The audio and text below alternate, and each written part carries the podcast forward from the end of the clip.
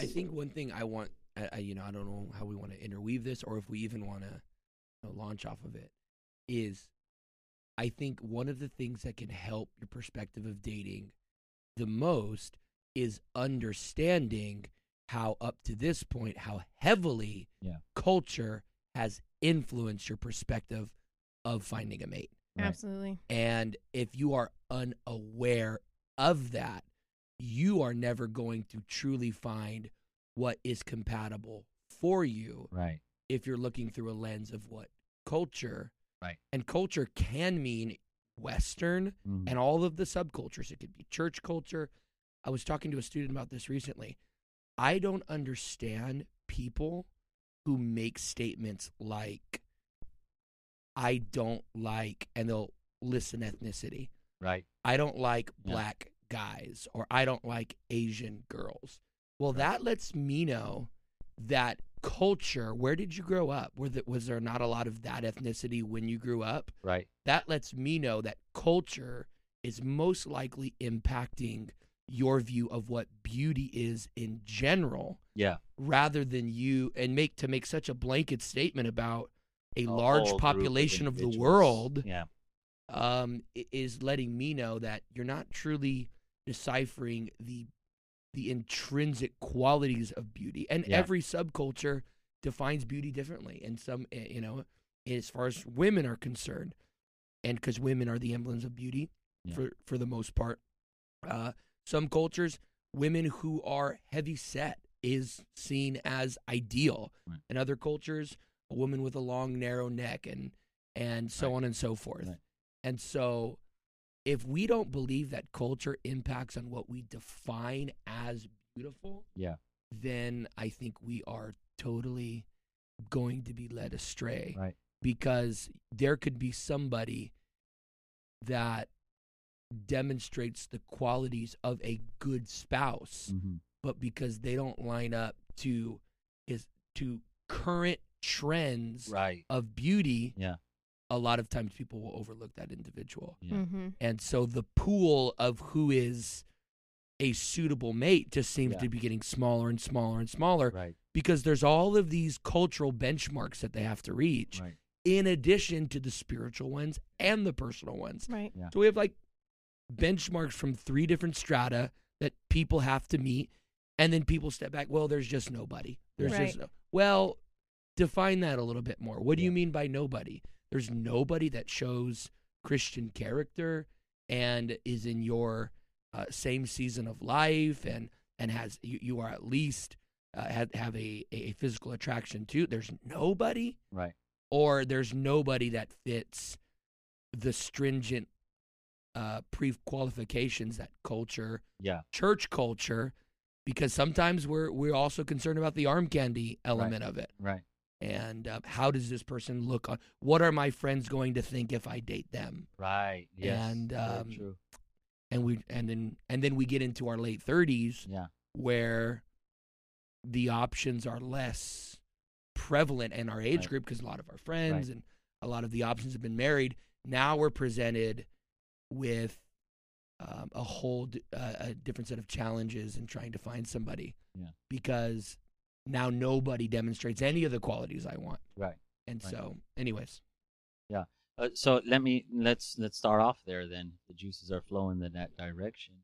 What is then? Uh, what are some biblical principles that young adults can use to understand the benchmark of what the Bible, the Word of God, uh, uh, teaches us is supposed to be? Um, is supposed to be uh, attractiveness. Is supposed to draw our attention.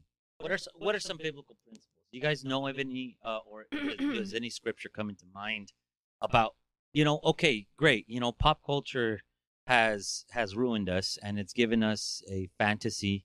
It's given us uh, ideals uh, that have actually uh, kind of corrupted what we expect. Uh, what should be a potential mate? And I know, feel like I want to pause there because I feel like a lot of young people won't admit that. Right. Like they they're in Bible college or even if they're not in Bible college, they're in their 20s now and they're no longer watching Disney Channel or whatever movies that romanticize this this cycle of non-healthy relationship, right? Or this attraction to a not healthy, not whole person, right? That's all the movies, all the little teeny bop movies that we grow up on. And now they're older and I don't think they ever really get real with themselves mm-hmm. and and admit that okay, this is actually not what I'm supposed to do. It's almost like a subconscious leading to that fulfillment of that behavior. Like they actually start behaving that way. They start wanting the bad guy, you know, or wanting the guy that's the life of the party, but is it is kind of jacked up, but they can fix them. They get this savior complex of like, well, I can help them be better and they need me. It's it's less than it's less of I can help them. It's more of they need me because they don't have a good mom or they don't have a good family or they find they find their worth in meaning something to that person Mm. instead of having their worth set with God first and having that God confidence. So I think one of the huge steps of okay, where does dating come from and the dis- and the the bad view of how to date. Okay, yes, it comes from pop culture, but it also it doesn't just pop culture doesn't just jump on us. We receive it, we accept it. It does something in our souls that we allow to permeate for years and years and years. And then we start getting to the adult age where we date. Yeah. And we're we're we're working off of that baseline because either our church hasn't had seminars to teach us or we don't have mentors to help us or we don't have a good family to look at or how they did it or or whatever the things may be but we never as young adults admit i am doing something that is not the correct way to do something it's just like trial and error you know Right. and i And I- think I'm sorry. no no no you're good I think just the misunderstanding again what we were talking about moments ago and you you elaborated on so well is we just are unaware on how much pop culture influences our presuppositions about Absolutely. Yeah. relationships and because the church presents um, a very healthy view of of monogamy and you know find your your your spouse and we talked about equally yoked and all of that we leave so much undefined Mm. and so much is undefined because I think a really good disclaimer to start the podcast is I think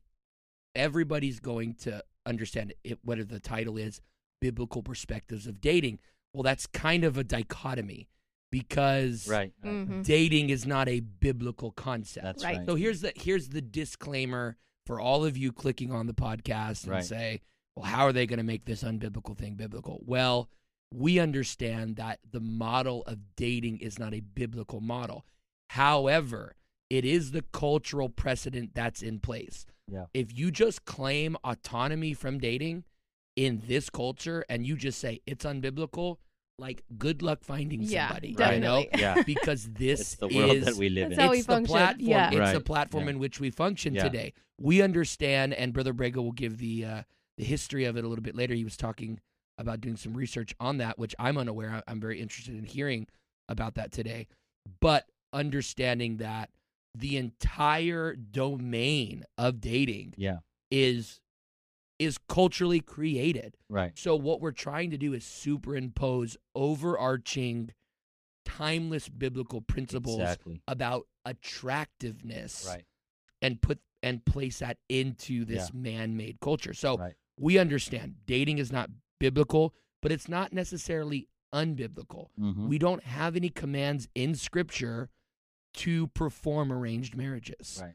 We Mhm. see that that was the domain they operated in in that time, but in the New Testament context there's no explicit commands Yeah. this is the way Right. women need to marry men. Right.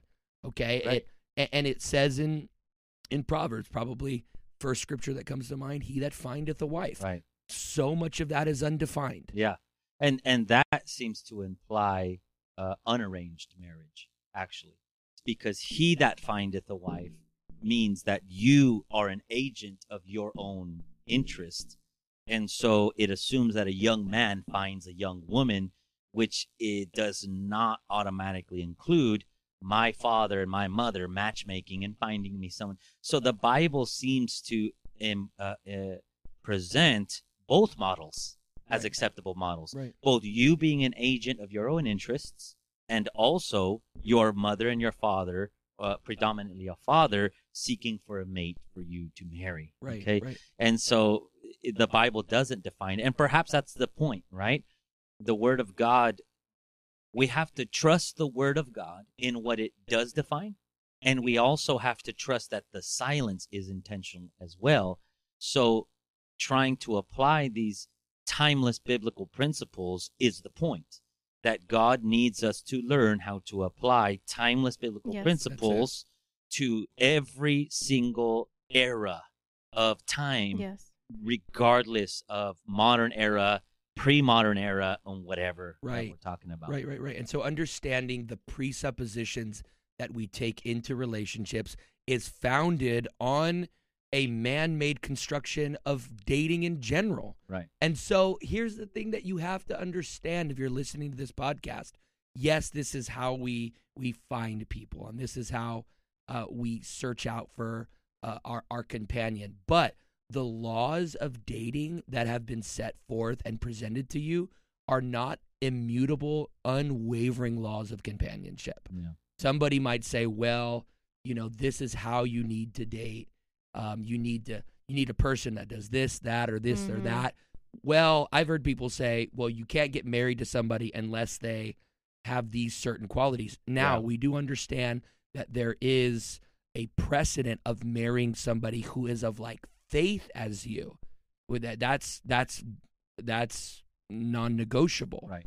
However, this concept of picking somebody off of these characteristics is a really, really, really new thing Yeah. according to human history.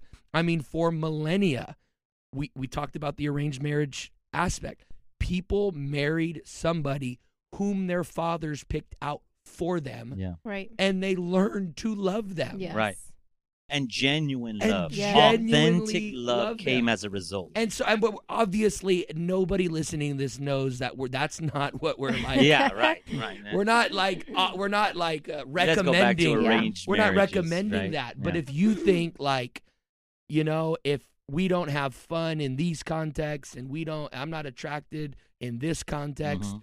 Uh, Well, then I'm just never going to be happy. We Mhm. overcomplicate it to a degree yes. in which nobody fits these pre-complications. And I'm going to hit a really big holy cow right now, okay? And I'm going to get crucified for this one. I'm going to get so crucified, but you know, we have to talk about it, okay? You're right, right, right, right. Uh, you know, people talk about making your list. Yeah. Okay. Oh, I am with you. I'm not a lister. Let's hear it. Let's hear it. Let- let's hear me it just- first. let me I'm not just- a let's hear what he's lister. going to say. just- let me just like try to not attack it too hard, okay? yes, Right, yes, okay. Like yes, if you yes. put on the list like, you know, spiritual elements and you Yeah. want to be funny and things Right. like that, there's nothing wrong with that. But people go to the substrata of he's got to be over Height. six feet tall. Yes. Blue right. eyes. And he's got to have blue eyes, and he's got to have brown hair. Right. And then here comes a blonde headed, five foot nine, right.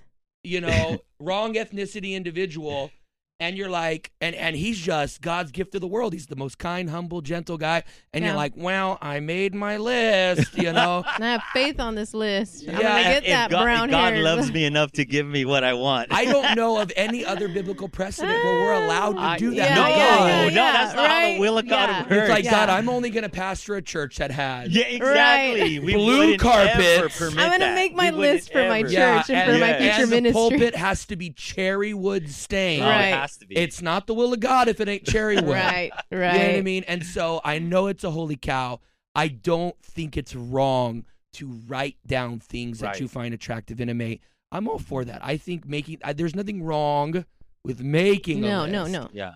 But you start to if you start Demand to be, of your future to be conformed to that and the and, and for men and women in general, the mindset to even create a list. We're talking is like 60, 70 years old. yeah. Mhm. right? Uh, people married people in general because you know I'm a I'm a farmer. You know, Right, Yeah. I need a wife to make make me. I mean, it was survival mentality Yeah. Right. Yeah. for a lot of years, but our modern conveniences have created a new way of thinking, which is fine. Right. But if you get so married to the idea that, and this is really powerful when we start talking about, and this might minister to a young married couple, if you have the mentality that it is a person's characteristics and qualities that are going to automatically make you uh, or give you a happy marriage, then when you get married, you have this presupposition well, they met my list. Everything's going to be just smooth Right. and okay. Right. Then That's- when yeah. things start to go wrong, Yeah. what starts oh actually this wasn't the right person Right. because the right person's supposed to be seamless with no problems Right. whatsoever Enable the easiest path forward. Mhm. and now that i'm married to somebody in which we have problems my whole foundation is shaky and i'm thinking i married the wrong person Right. Right. when any relationship when you take two different personalities it's going to take a, a whole lot of work and a whole lot of death to self because you have to learn how to go from serving Yeah. your needs predominantly scripturally to serving someone else's needs Yeah. predominantly and so this concept of beauty isn't really defined in scripture the bible talks about you know beauty and women seeking out beauty but the scriptures that come to my mind that are most predominant is there's a passage in First Peter where he says, "Do not let your adornment be outward," and that word adornment literally just means to make beautiful. Mm-hmm. Don't let your beautifying be outward, Yeah. but let your beautifying be inward Yeah. uh, of a, a, a quiet and peaceful spirit. And then there's another passage in Proverbs where it says, "Beauty is fleeting." Yeah. It's in Proverbs 31. It says, "Beauty is fleeting," but but you know it talks about the virtuous woman and her character and all these types Yeah. of things. Right. And so qualities of beauty, obviously, like we see, I think the most predominant example of this in Scripture. It's probably the only one I can think of is Rachel and Leah. Yeah. Mm-hmm. Right? Jacob loves Rachel, but then he gets Leah. Yeah. But ultimately, he gets married and he realizes that Leah actually is a better wife in a lot of ways because she produces 10 sons for him. And in that time, that's what needed to take place to, Yeah. to produce the children of Israel. Without Leah, you don't get Jesus. Yeah. Right? And so ultimately, that dichotomy in, in Jacob's mind didn't seem to be carried out the exact same way in Yeah. the long run Yeah. as in the dating phase. Yeah. Well, let me let me back this up a little bit, and uh, and I know we we have a lot to say about this subject, but I'd like to back it up and get the woman's perspective on lists. Sister Abrego, can you kind of Yeah. So what were you going to say so regarding lists? I want to say that I did the list, but when I sat down to do the list, it was required of me to do a list. When I sat down to do the list, I learned how much God had healed my mind from before giving my life to Him to that that point in life where I was at, because there is a pro to the list. okay There is pros to the list because and I, that, it makes you study. it Right, makes you study. Yeah, if you're really good. serious about the list, right? If you're serious about, like Pastor Morgan said, the principles, the spiritual principles that you should be looking for in someone for your future, then you really have to sit down and you can't just say the long brown hair, the skinny white girl, the or or you know the Latin or whatever. You can't say that stuff because when you really are trying to get into the mind of God for your Right. future, yeah you have to look into His Word of what He wants for you. exactly And when I sat down to make my list, I met that fate and I wrote down some really beautiful things that really brought me into a great prayer meeting with God after mm-hmm. I typed it up for my assignment and and I was thankful for that list cuz Yeah. it, it it reflected how much God had healed my mind. Right. So it is a good thing Yeah. if used correctly Yeah. by the person who's creating it. Yes, You know, if right. they're at that mature level, if they're at that place where they're really and I guess this hits a question that we're probably going to get to later is when is it appropriate to start dating? I think when you're able to know what w- God wants for your future biblically, what type of a woman would yoke well with you, not by appearances or Mhm. or even by calls, Yeah. which I'd like to talk about a little bit later. Like, oh, well, they don't want to do missions. Well, I'm going to do missions. It's it's it it it negates what you're actually supposed to be doing, which Yeah. is just finding the mind of God for your future. And Right. for me, it's what is the role of a woman? What is the role of a man in a marriage? And can this is this woman at a place in her life where she can perform that role? Yeah. You know, That's- maybe not perfect, Yeah. maybe not all, but has a confidence in God and knows who she is. You know, so the list helped me f- write down things Right. that guided me to give my husband a chance. You know, like a confident man in God, someone who loves God above all things, above anything that would come into their life. You know, things like that. And nothing, nothing physically was ever put on my list Yeah. because it just didn't feel right to me at that Right. at that place in my life and learning and knowing God. I could not write down those physical traits. Yeah. It just was. It just felt. It felt polluted. Yeah. You know, because like Pastor Morgan said, what if you what if you marry a very short man who's shorter than you? Yeah. As a woman, that's a big deal. You know, because it feels like, oh, you know, I'm towering or I'm overpowering. You know, tall and strength is Is the pop symbol. culture symbol It's, a symbol of what a man is supposed to be or masculinity, right?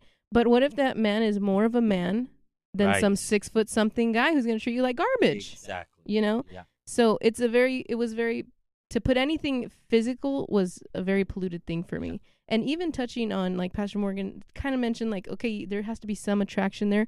Like we talked about in arranged marriages you know um you grew to love that person. Yeah.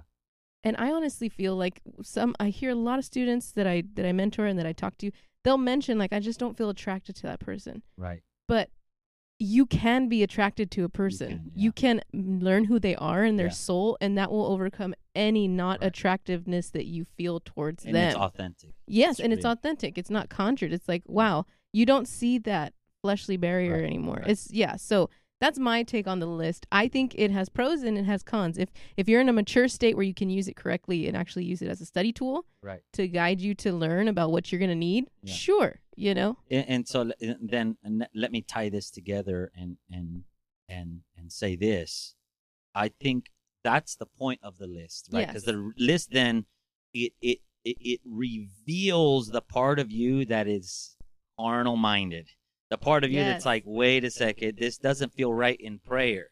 And then at the same time it reveals those principles that are fashioned after the image of Christ. And you say these seem like the right principles to have.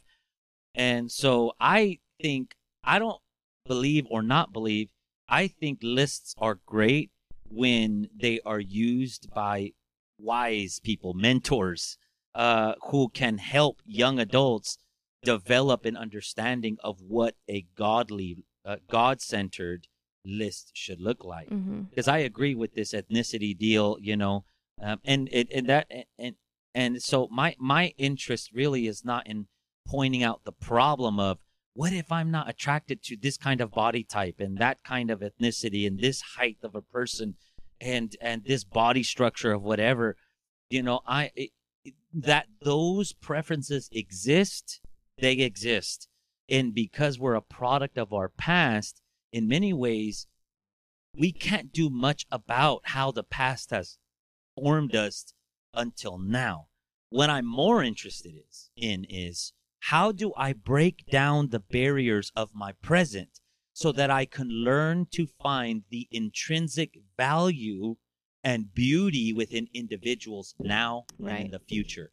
Because we are tainted. We are absolutely tainted by pop pop culture. Our past has defined what we find beautiful, what we find non-beautiful. Body types change, expectations change, you know, and we're all trying up to a certain point. Um, up until God gives us wisdom, we're trying to meet a Disney defined understanding Right. of what it means to find that beautiful person or that Yeah. person that that will be attractive to me. And it's so crazy, right? Because you use that Disney, right? That very magical, just connect. And I think I can speak for our marriage, Mhm. you know, in not writing down the list that would characterize that Disney principle or whatever, or be like totally narrow minded to only that, what the physical physical aspects of what that looks like. I got that Disney experience in following the principles of God and following his order of what would be good for my future. I got my Disney prince and my Mhm. Disney marriage, you know? So I feel like almost it's it's the we're we're trained in in the world and pop culture and media influences to seek this thing that we're we're Yeah. forced to be attracted to or whatever. And really God has the answer for us to find that happiness and that peace that peace-filled life, Yeah. that precious But future. let's clarify this. I, I I am not other people's Disney prince. I am yours. right, right, right? right. Because it God designs things in such a way that they you know, and God created and saw that it was good. Yes. And he makes it that good, right? Um and and so um someone actually asked me um eh, eh, asked me how like because is it wrong that I'm only attracted to certain ethnicities uh, and certain kinds of people uh, and uh, is is that wrong? And uh, how can I become attracted to those ethnicities that I'm not attracted to? And I said, and I told them this. I and I I suggested this, and let me know what you guys think. Okay, I suggested this. I said, I I told this person, don't be concerned. It's not. It don't be as concerned with trying to make yourself like a certain body type or a certain look. Okay? Set that aside. Be more concerned with learning how to value the intrinsic value of a human being. Mm-hmm. Learn how to value people. Learn how to care for people. Discover who they are. Have conversations with them. Discuss with them. And learn to value individuals no matter who they are. And as a result, many times these emotions will still will simply develop by Yeah. themselves you know uh, because in the end you're only called to marry one person like you're only going to marry one person so you don't have to be attracted to all ethnicities all you have to do is, is be attracted to one person Yeah. and many times when people end up, and I'll, this is the last thing I'll say, and I'll open the floor uh, to re- for you guys to react what I'm saying. Many times when a person ends up marrying somebody who they never expected that they would be attracted to or marry, it wasn't because they were trying to become attracted to them. It was because they sat together with them and they talked Yeah. and they, found their value. whoa, Yeah. this this person, this girl, this guy incredible. is amazing.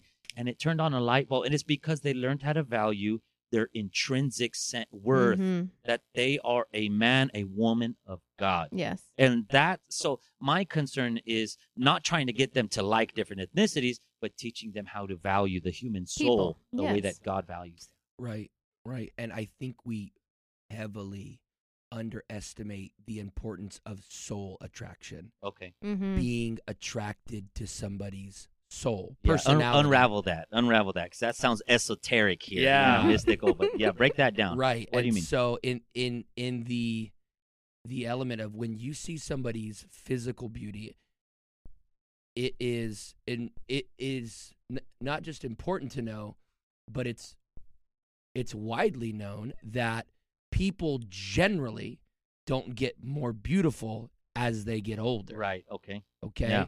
Um, people, you know, it, it- there are, there's a popular term going on right now uh, uh, called the glow up. You know, Okay. Yeah. right, right. Every once in a while, some people experience a glow up. All right, good, good on you if you're a glow upper. Yeah. All right, uh, but generally, people are gonna The hit decline. that. They're gonna, yeah, It's the steady decline. It's, it's, the- it's the dimming. But people it, with with these healthy marriages, and I can Mm. think of specific examples, as they become less attractive people, the man's shoulders start to stoop, and maybe his belly starts to pop out more, and and the wife's wrinkles, and so on and so forth. But there's just consistent examples of their love not diminishing right. with their physical beauty, That Yeah. tells us something really but their love is increasing Yes. Yes. and you hear things like and I, I know this to be true and i will absolutely say and i mean this my wife is as beautiful as she has ever been Mhm. but i grow more in love with her Yes. um, as the years go by Mhm. and it has nothing to do with us becoming more physically attractive but the more we get to know one another Yes. Yeah. we start to be attracted to their and and, and I, I purposely avoided the phrase personality because i think it's much deeper than that Yes. Right. it's the essence of a person their Who they soul are, yeah. right Yes. and so it's this soul attraction where I might, and this is where the list gets a little bit uh, cumbersome. Somebody doesn't reach the benchmarks for physical qualities. And so, thus, I don't give them a chance. But when I Mhm. start to sit down and talk with somebody, all of a sudden, yeah. I'm more attracted to the person, not because they're becoming more beautiful in a outward static Mm-hmm. Right. sense, but as I get to know their personality, Yeah. There is a deeper attraction that's forming apart from their physical characteristics. And so here's I mean But that ends up manifesting physical attraction. yeah. Yes. It, it somehow it influences, though it is some type of, uh, you know, kind of spiritual recognition. It ends up you know, uh, basically, we're not we're we're saying that uh, it will turn on the godly intended function Yeah, of marriage yeah. in all of its in every fashion. Right. Right. Well, it's Right, a in every- holistic attraction, Right. right? Yes. It's not one dimensional anymore. and It grows deeper. Yeah. And I, I see such Vanessa wants to say something, but spoiler alert, like we're all getting old. yeah. You know, we're all we all gonna get a little ugly. You Yeah, know, like right. it's just part, Part of the of decline world. of life. Unless you're, you know, unless you're Jim Blackshear. You know what I mean? Like that man. I don't know. What's going on. I don't know if he's gonna hear this or not, but it's like I don't even know. Yeah. Like, we on decline. Yeah. We're on that boy like a fine wine. You know, It's better and better and better. But with yeah. minus the exceptions to the rule, right? And so the point is, if physical attra- attraction is the foundation, yeah. of course it's an element. But if it's the foundation of a relationship, you're in, You're missing so much already. You're missing so much. In So much. Yeah, Yeah. exactly. Yeah. I only wanted to add that I feel like what this concept that we're talking about, that soul attraction and that knowing who a person is, is I had the same verse when we were studying for this and I was studying for this. I pulled up that first Peter verse. And in that verse it says, with the incorruptible beauty of a Wow. gentle and quiet spirit, which is precious in the sight of God. It's that inside Yeah. Soul formation that you've allowed God to have complete control over that just is incorruptible. Like that part of you. Like as we decline, like you're saying, like our flesh is corruptible. It's going to go down. It's going to sag, it's going to droop, it's going to wrinkle, but the beauty inside of us that God has placed in there because we've allowed him to touch our souls Wow. and resurrect our dead dry souls is now going to illuminate and illuminate brighter and brighter as we get more refined. Right. And I think that's why maybe older couples fall more and more and more in love because they keep walking with God. Yeah. And they keep being more like Christ. And the more their soul becomes like Christ, the more they fall in love with each other because someone just asked us in the student center the other day as my husband and I were walking out. They said, "What is marriage for?" And we were like, "Man, that's a long answer for this pass by, drive by, you know, walking by." But as I was studying for this, I honestly I started uh, getting teary eyed in my office when I was studying for this podcast because I realized that I see Christ in my husband every day. Like, and the more, get emotional, the more I live with him, the more I see Jesus. And it's like, and it gives me hope that I can be like Jesus because there's a human in my life that is more like Jesus than anyone that I know. And it's it's that iron that sharpens iron and being married and living with someone and realizing marriage is just another way that God manifests his love to humanity Yes, right. and challenges us but also equips us to be more like him.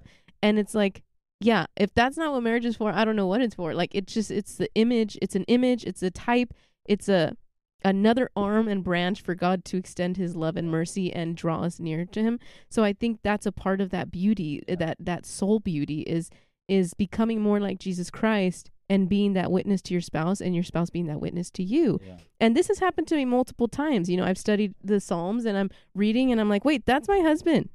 He does that. He does that. He does that. He does that. He does that. I'm like, oh my gosh, you can be like Jesus. You could really walk on this earth and be really like Jesus.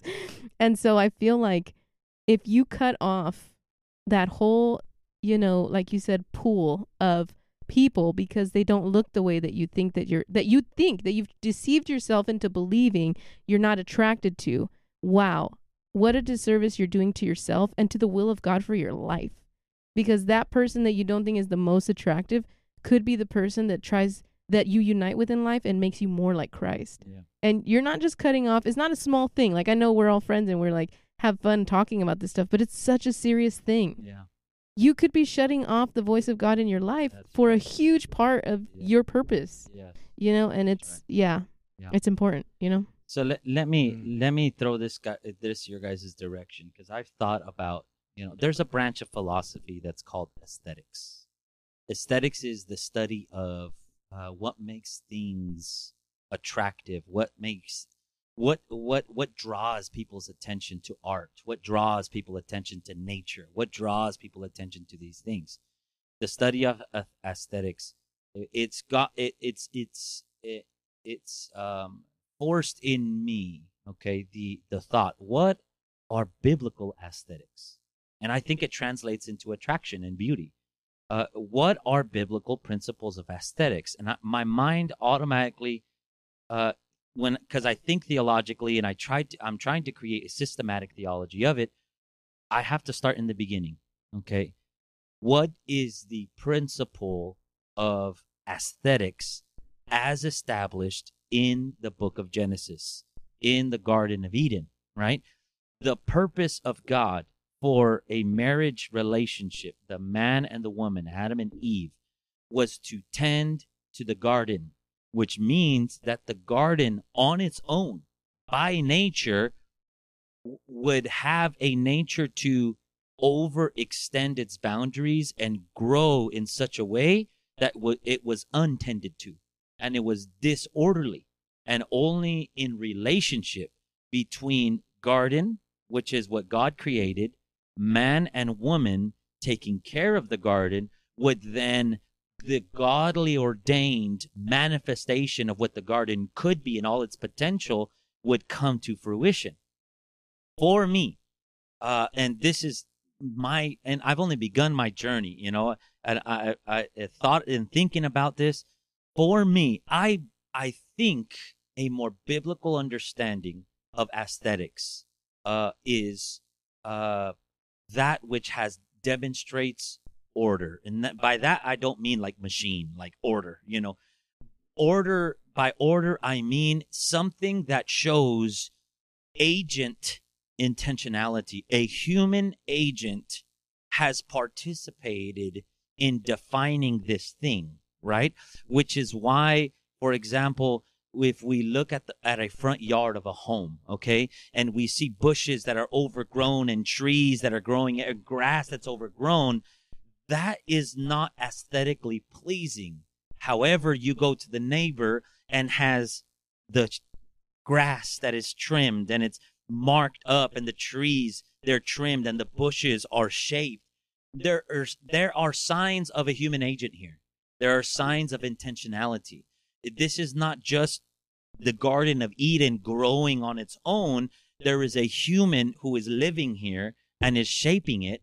And whatever gives us the signs of that order and not chaos and disorder brings comfort to us on a subconscious level. And we attribute to that thing beauty, right? We see the sun rise every morning. We see the mountainside and we say, this did not happen on its own there was a God who said, Let it be, and it was. Mm-hmm. And so there is order with the sun every day. And this order tells me of a glory, right?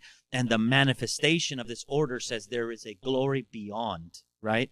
This is the same thing with beauty, right? This I I I feel like this is a really good biblical principle, right? Uh, and so and it actually gives us a, a, a line to follow at the very least in what way should I, as an individual, present myself? Um, and what way should young, young adults present myself? Okay, don't be walking out of your dorm room all disheveled and messed up and busted up. You know what I mean? Uh, let there be uh, agentful. Um, uh, let it let let there like when you show yourself in public, let there be signs that you care about your presentation yeah. You go to church, you comb your. There's something about combing your hair. There's something about ironing your shirt, right? Oh. There's something about order is there in the same way that Adam and Eve would have placed order in the Garden of Eden. Uh, you guys are welcome to contradict me or you know or, or, add to it whatever you think, but I think that that might be a good way to start to define what is beautiful, what is show. So we talk about being meek, we talk about being uh, uh, what did that scripture say? Um, a gentle spirit, a, a gentle, quiet spirit. Quiet spirit. A quiet spirit is contrasted with the opposite in Proverbs that says that a a, a, a disorderly woman is one who shouts and screams and a, and a gentle spirit. Uh, men are talked about in New Testament as being gentle. So this is not just uh, a feminine women. trait. It's not a feminine trait. It's signs of order. It's signs of saying I have something to say. I could say it if I wanted to.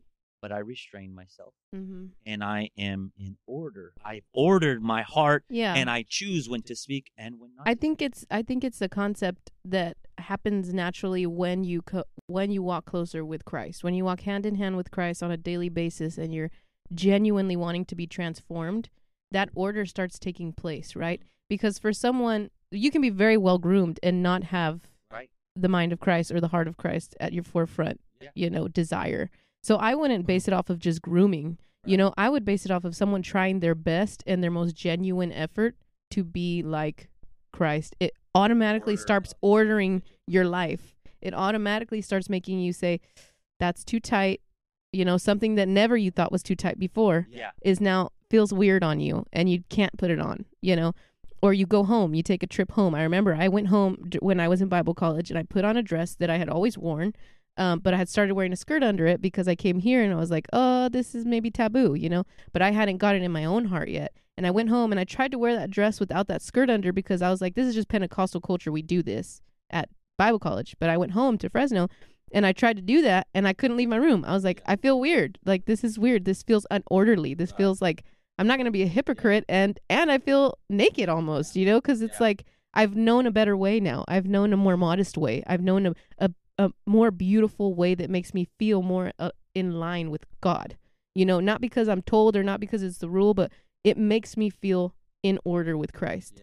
And I think that in order starts happening over time because you know there may be young men who don't know how to iron or they Right. don't- haven't had families or parents or, or functional Yeah. things that have taught them hey don't be wrinkled you know but over time they feel a little bit more like this isn't a good representation of my god you know not of me to get a wife or it's all about getting in line with god and then that ordering. I've never thought of it the way that you put it. I think it's a, a wonderful support of the principle that people already s- encounter and develop on its own naturally because it's god's order and his design.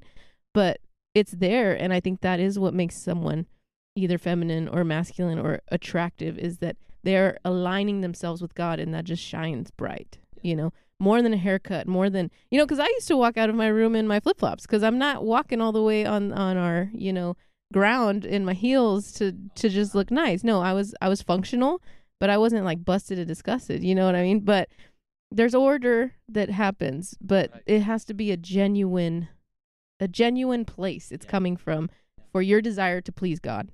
And I think that's the order that we're talking about that that starts changing you to not wear the tight thing or the shorter thing that was Yeah. okay with you before or the super wrinkled or smelly thing that Yeah. you didn't care about because you were a boy but now you're becoming a man and God's calling you to that manhood, you know.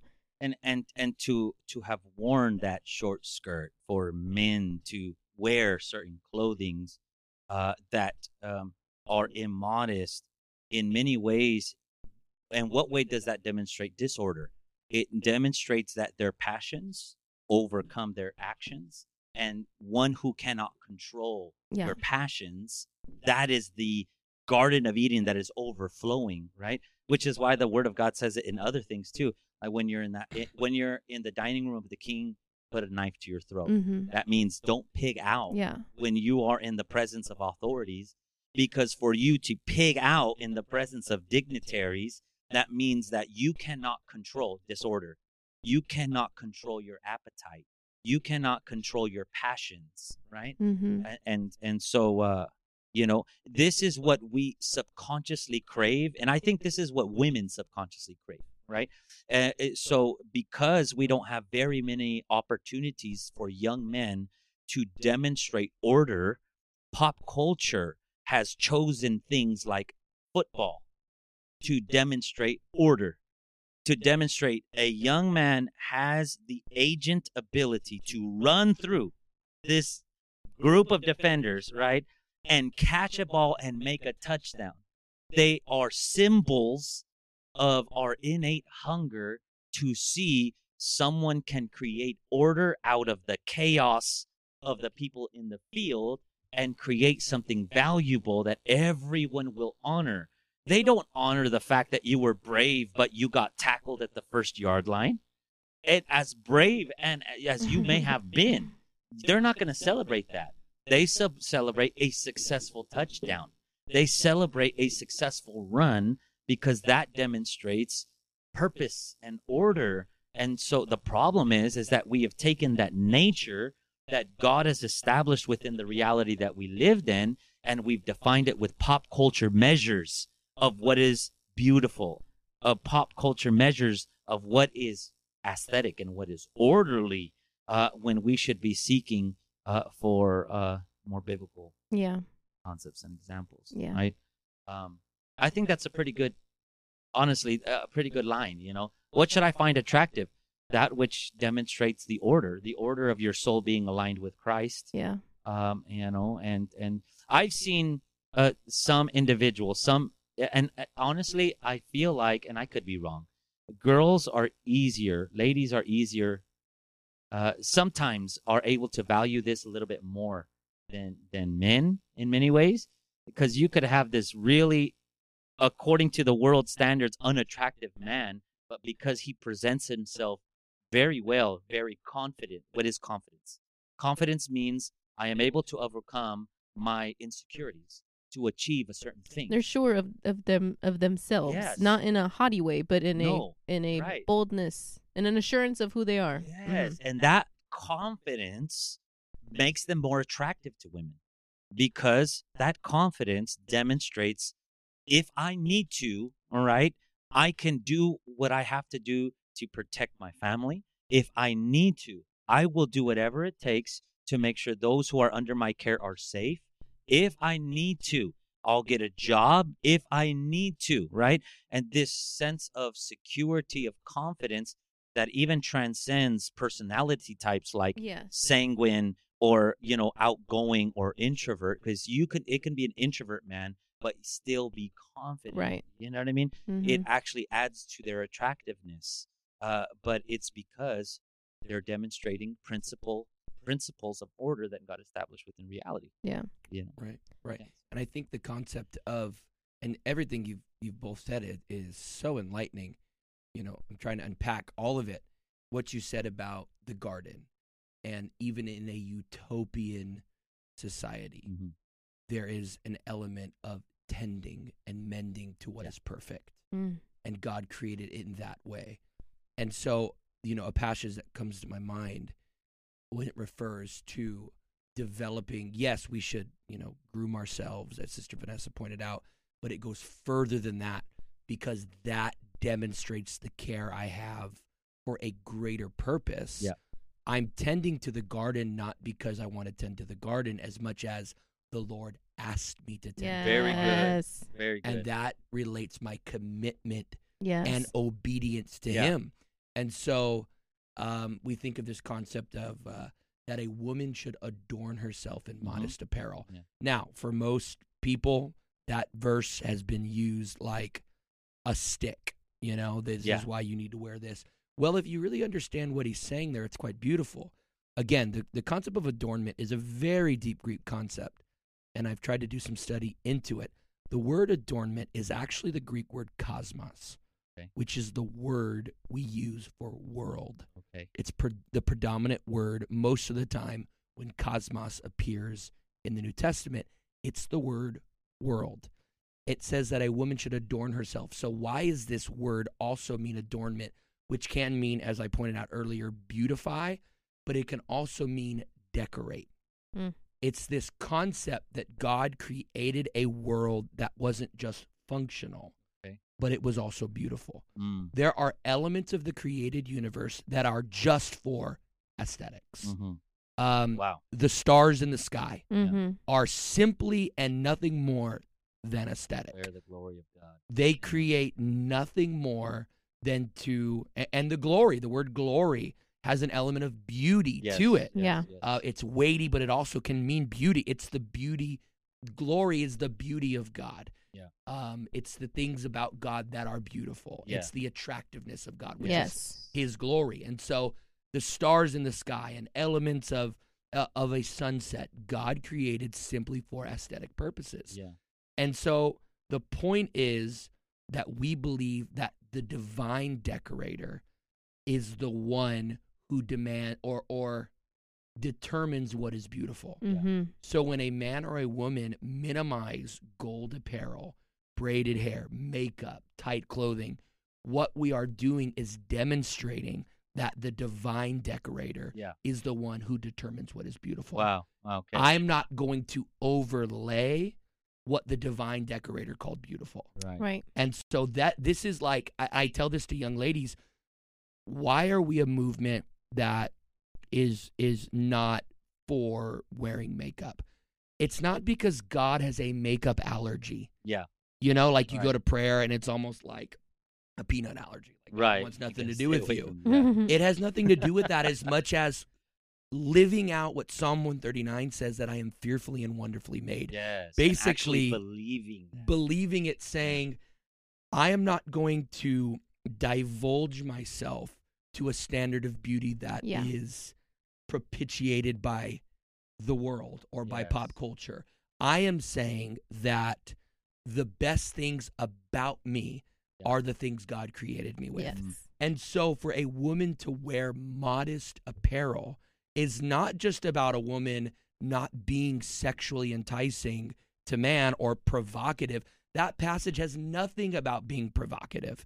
I don't think we should be provocative. I think there's other passages, and Sister Vanessa I have, have talked about this in the concept of tight fitting clothing in general is not generally a modesty issue in the church. We're Mm. talking about creating um, temptations and and and uh, it it has to do with a sexual attraction, trying to cause people to lust upon me, and it doesn't always happen that way. But that's not a modesty issue. Yeah. A modesty issue is saying the best things about me are not the things that are on the outside, Yeah.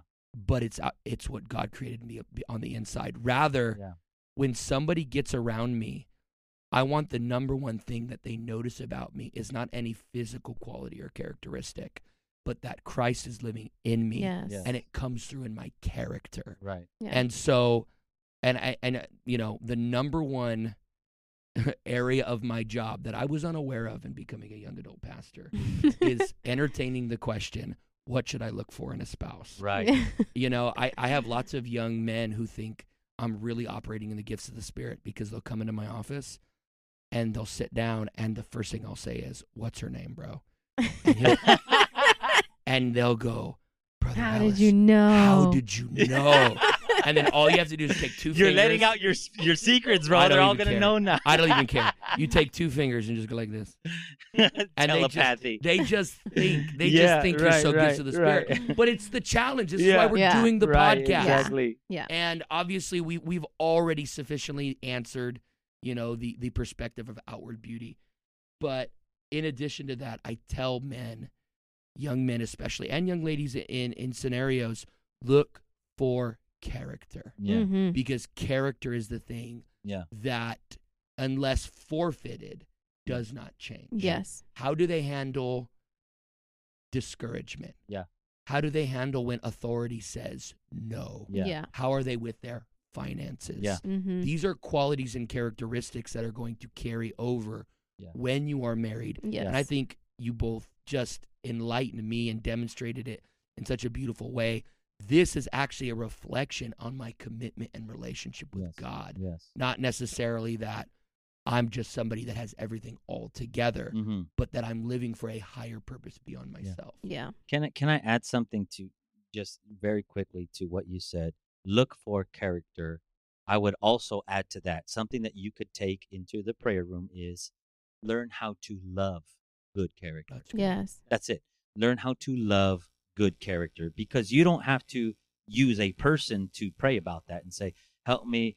You know, I'm not really attracted to this girl, God, but she has good character. Help me to fall in love with her good character. No, no, no, no, no. no. That's not what I'm saying. I'm saying disconnect every individual from that. Yeah. Learn to love and learn to appreciate. Get excited about when you see good character demonstrated in general Yeah. and that by nature will help your eye open and see there's beauty here. I think, and I think the best way to fall in love with good character is to develop it yourself. Yeah. because you have gone through the toil and the mud of error, you know, trial and error and repentance and digging out good character for your own life and you know the sacrifice it takes to obtain that good character and to study to have that good character and to choose the right choices make the right decisions treat people the right way and you've put all this toil into being more like Christ and trying to have that good character that now when you see it you appreciate it and you honor it and you recognize it because you first have developed it in you Yeah. and I think that's a big part in young men and young women saying, well, is this the right person for me? Or how do I know if they're the one? It has a lot to do with where, what are you doing Yeah. to prepare yourself for that right person or Right, and for that one? So I think this is an excellent pivot because I want to get you guys' perspective on this because we Okay. we were talking about this uh, before the podcast started. Okay, so how does this answer the question? How am I ready? How do I know I am ready Yeah. to start entertaining? Okay, dating, courtship, engagement, marriage, but to begin the process in general. Because what I'm seeing as a young adult pastor so much is people. I heard somebody in his mid 30s the other day. I'm just not ready to get married. Mm. Wow. And I'm not critiquing him. I'm Mhm, just, mhm. what does that mean? Yeah. yeah. What does that mean to you? Because is it a financial thing? I think we've even talked about this on a previous podcast, Yeah. um, but it's coming back to mind. We recorded it so long ago. Um, you know, it's not necessarily just financial because getting married, now having kids is expensive. I know firsthand. Um, but getting married in general is not that ex- is not that much more of an increase of finances if you are already to sufficiently live on your own yeah. okay because you're actually splitting the bills two ways Right. rather rather than spending gas to drive back and forth to each other's houses Yeah. um, and you're adding that income. And That's you're adding that second income. You're not going out to eat as often. You're eating more homemade meals and inside the house. So in a lot of ways, getting married, you know, on your taxes, you get, you know, you can claim on your taxes. In a lot of ways, getting married is actually more affordable than living on your own. Yeah. Um, and so people say, well, I want to be financially secure before. Well, what does that mean? Yeah. A lot of people, it has nothing to do with having, what, what do you mean? 10,000 in the bank? Yeah. Like right Yeah. when I hit What are you trying to 10,000 in the bank, I'm pulling I'm the going to look trigger. for my life Yeah. companion. yeah. No. Right? And so I believe it comes down to something much deeper. A person has not yet identified, and this has a lot to do with neurological development.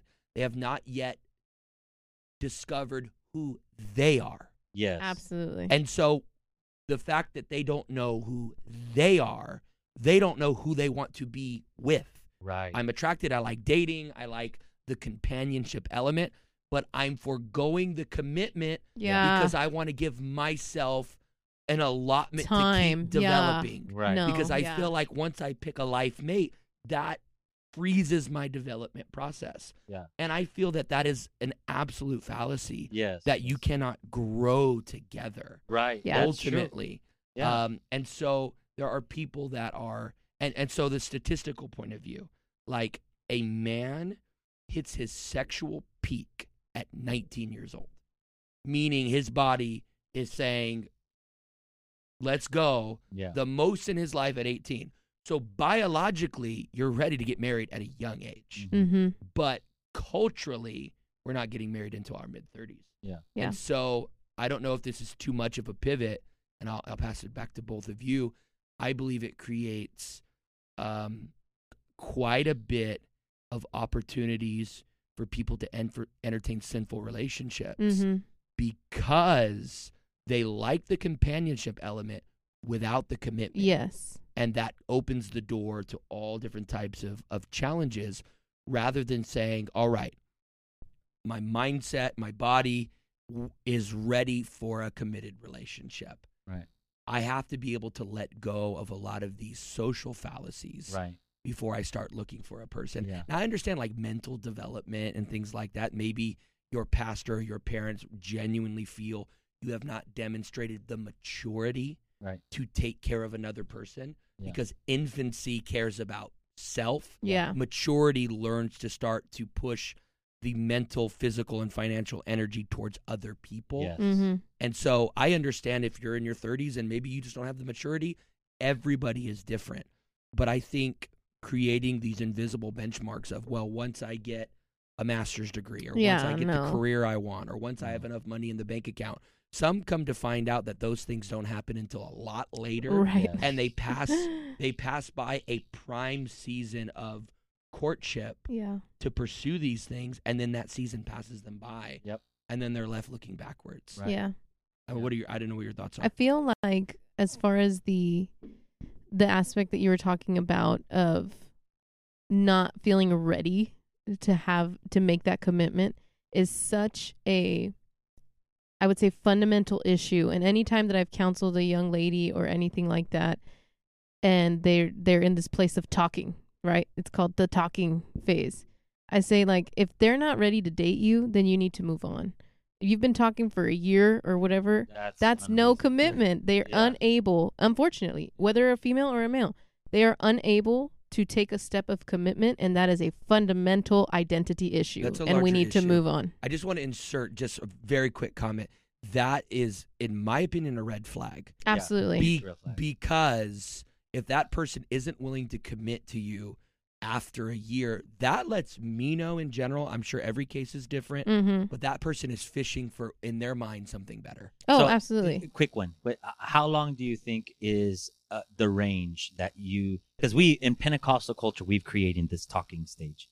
Uh, uh, what, what what is the maximum? When does the yellow flag begin to I think, up? like, What- I think like maybe maybe like a month at most. yeah, because especially for our demographic which is you know we have our christian college that we have and then we have our young adults we do so much together Yeah. that you you're gonna know yeah. you're, gonna, know if there's red flags you're gonna know if there's yellow flags you're Yeah. gonna know you know and and you need to make that decision as a as a man Yeah. because i think that i was always of the opinion i am enough when i got my god confidence right not my confidence in myself but my god confidence to know who i was in christ and what he called me to do Yeah. i knew i am enough if someone finds me admirable they will make it known to me I'm not going to go put the feelers out or do the flirty things. I was talking to a couple girls the other day and I said, don't do the flirty things. You don't need to give them a hint that you're interested. Like, no, it, make yourself available, do the work of God. And if they find you admirable and they have their manhood together Yeah.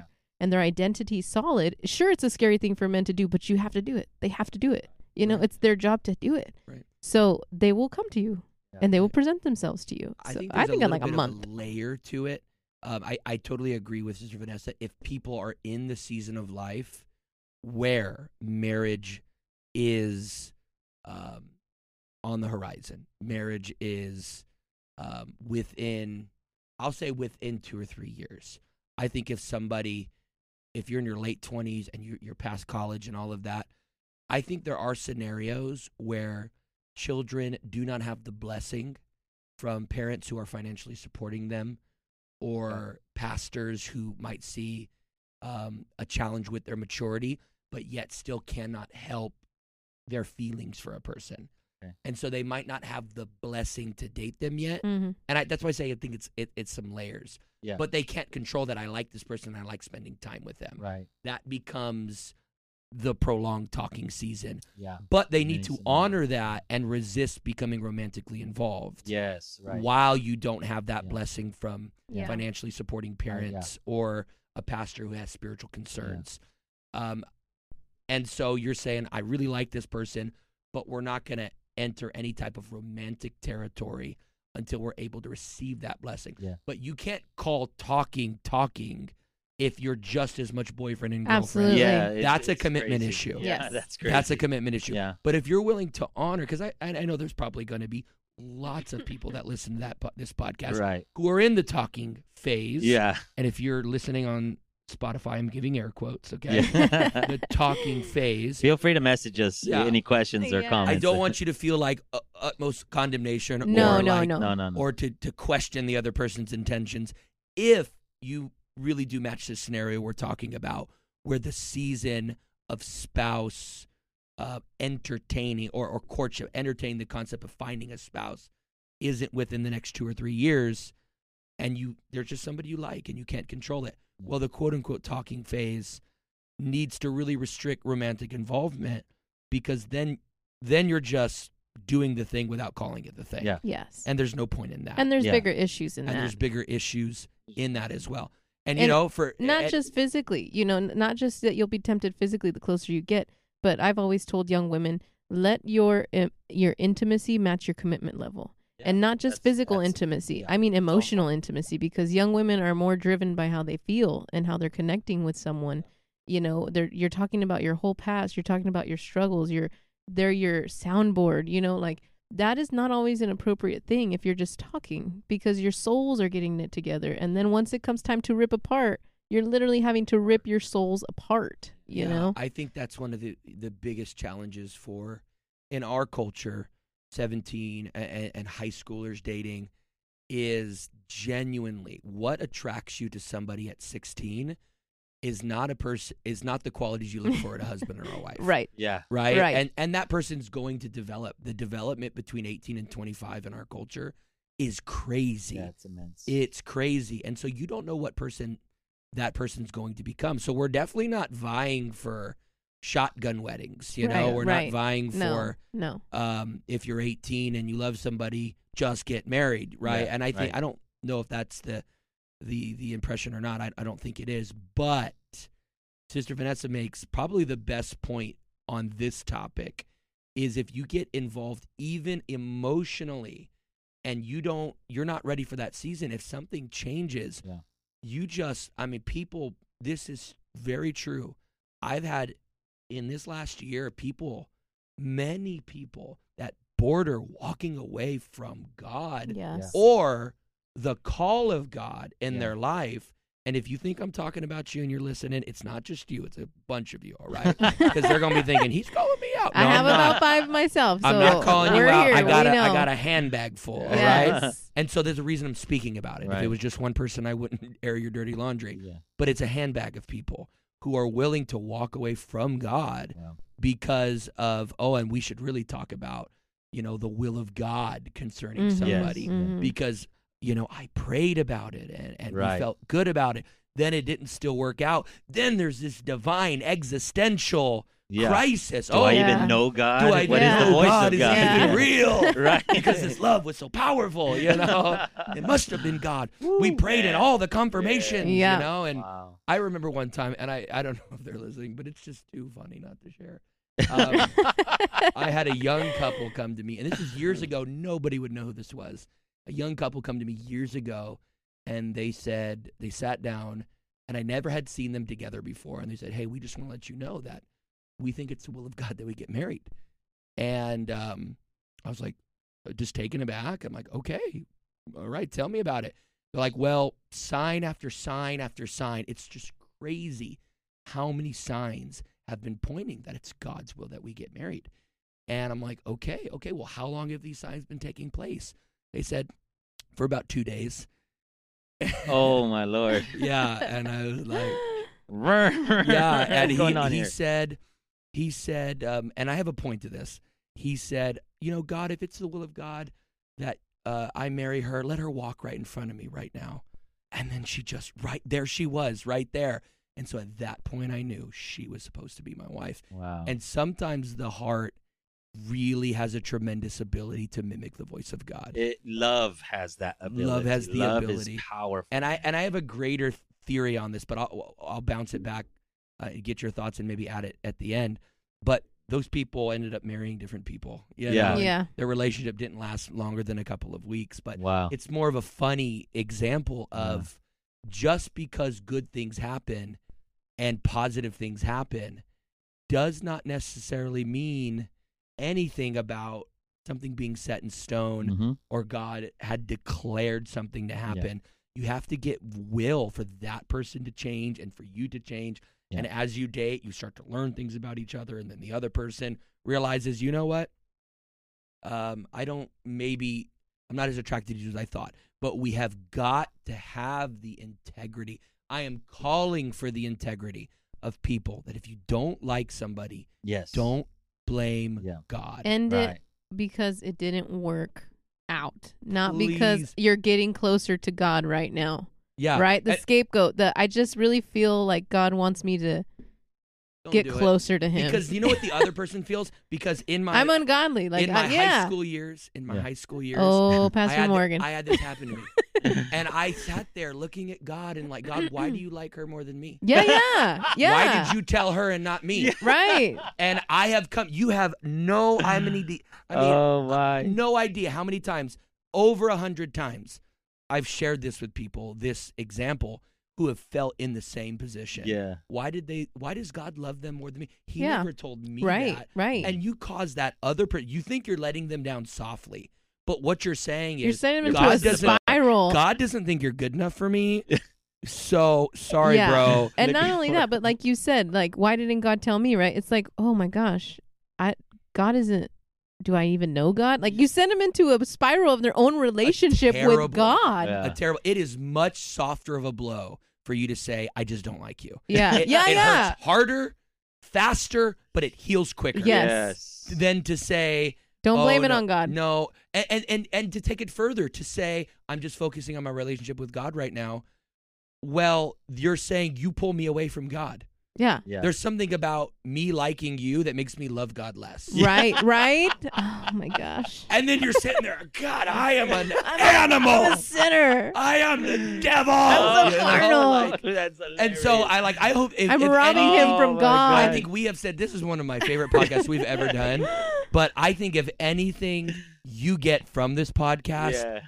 and I, I would, I want to pass it to Josh about when he says God's, he gives the best answer I've ever. You're putting the pressure on me. I don't know what you're gonna say. Well, you've given the best answer I've ever heard. You said it a long time ago. I can jog Yeah, your yeah, memory, yeah. but about when God says they're not the will of God for me. Mm. What is really going on in your estimation when people? Because I believe people do have that prayer experience. Right. but you said something along the line God is revealing to them. Do you remember? Do you remember? Uh, you're gonna have to refresh me Okay. more. Okay. You said, I did. I did hear this a long time ago. I was in the spirit, He was bro. I didn't know under what the I said. unction. Okay. so you said something along the lines of when God speaks to you about someone not being the quote unquote will of God, yeah. what the Lord is pro- most likely doing is revealing to you what is inside of your own heart.